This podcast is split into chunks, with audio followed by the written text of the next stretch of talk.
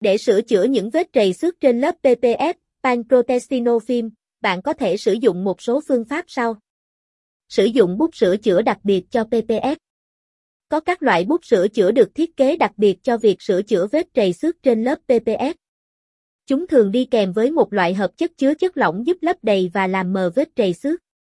Sử dụng dung dịch sửa chữa đặc biệt cho PPF. Có các loại dung dịch sửa chữa đặc biệt được phát triển cho việc sửa chữa vết trầy xước trên lớp PPF. Đây là những hợp chất có khả năng lấp đầy và làm mờ vết trầy xước một cách hiệu quả. Sử dụng dụng dịch tự phục hồi, nếu có. Một số lớp PPF chất lượng cao có khả năng tự phục hồi, tức là chúng có thể làm mờ và làm mịn các vết trầy xước nhỏ theo thời gian. Đối với các vết trầy xước nhỏ, bạn có thể đợi và xem xét xem chúng có tự làm mờ hay không. Sử dụng nhiệt độ, nếu có. Một số loại lớp PPF có khả năng được kích hoạt bằng nhiệt độ để tự phục hồi.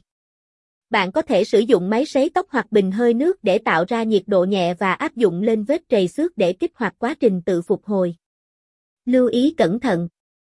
Trước khi sử dụng bất kỳ phương pháp nào, hãy đảm bảo rằng bề mặt PPF và vết trầy xước đã được làm sạch và khô. Hãy thử nghiệm sản phẩm sửa chữa trên một khu vực nhỏ và không rõ trước khi áp dụng lên toàn bộ vết trầy xước để đảm bảo tính hiệu quả và an toàn.